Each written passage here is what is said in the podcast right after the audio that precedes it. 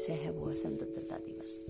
अगस्त महीने की पंद्रह अगस्त की जो तारीख है वो दूसरे देशों के लिए एक तारीख मात्र हो सकती है, पर हमारे देश के लिए महत्वपूर्ण है, क्योंकि आज पंद्रह अगस्त उन्नीस सौ सैंतालीस में हमारा देश आज़ाद हुआ था अंग्रेजों की गुलामी से। सोलह सौ ईस्वी में अंग्रेज व्यापार करने के लिए भारत आए थे। उन्होंने एक गोदाम स्थापित किया। धीरे धीरे धीरे धीरे भारत के विभिन्न हिस्सों पर उन्होंने कब्जा कर लिया।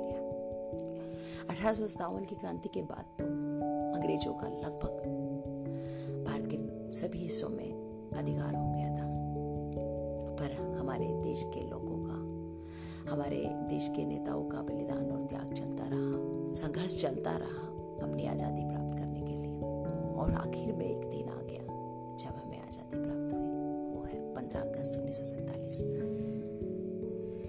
पंद्रह अगस्त उन्नीस सौ सैंतालीस में हमारा देश जो है अंग्रेजों से मुक्त हो गया था, पर अब जो हमारे समाज में बुराइयां हैं उससे उसका गुलाम हो गया।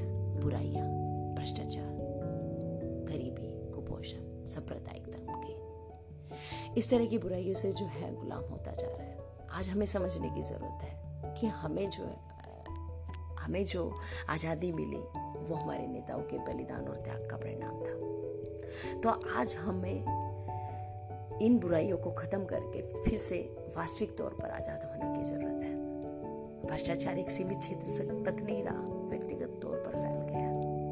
गरीबी जो है साठ सत्तर परसेंट जो है भारत के लोग अभी भी जो विभिन्न बेसिक नीड्स होती हैं, बेसिक नीड्स मकान, घर, खाना समय पर उनको प्राप्त नहीं हो रहा। कुपोषण, हमारे देश के बच्चे अभी भी कुपोषण के शिकार हैं। गरीबी, कुपोषण, सांप्रदायिक दंगे, छोटी छोटी बातों पर सांप्रदायिक दंगे होने लग जाते हैं। तो आज हमें समझने की ज़रूरत है कि एक ऐसी व्यवस्था, एक ऐसा शासन हमारे देश में आए या स्थापित हो कि जिससे हमारी इन बुराइयों से हम मुक्त हो सकें। और जो ऐसा शासन कौन स्थापित करेगा?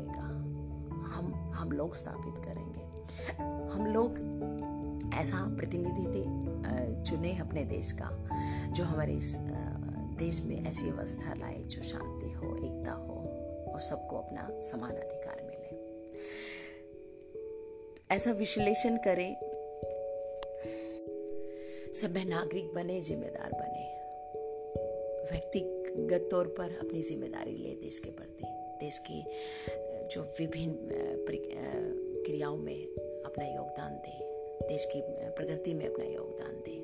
ये ज़रूरी है। आज हमें समझने की ज़रूरत है कि हमारा देश जो है अगर बुराइयों से मुक्त रहेगा, इन बुराइयों से मुक्त रहेगा, तो हम जो एक अच्छा जीवन प्राप्त कर सकेंगे, तभी हमारा देश देश कहलाएगा। तो इसी विषय के साथ मैं ये कहना चाहूँगी कि जो है हमने अपने अगर हम सभी अपनी जिम्मेदारी सभी जिम्मेदारी अपनी निभाएं तो हमारा देश जो है प्रगति पर होगा और विकास, उस देश का विकास होगा।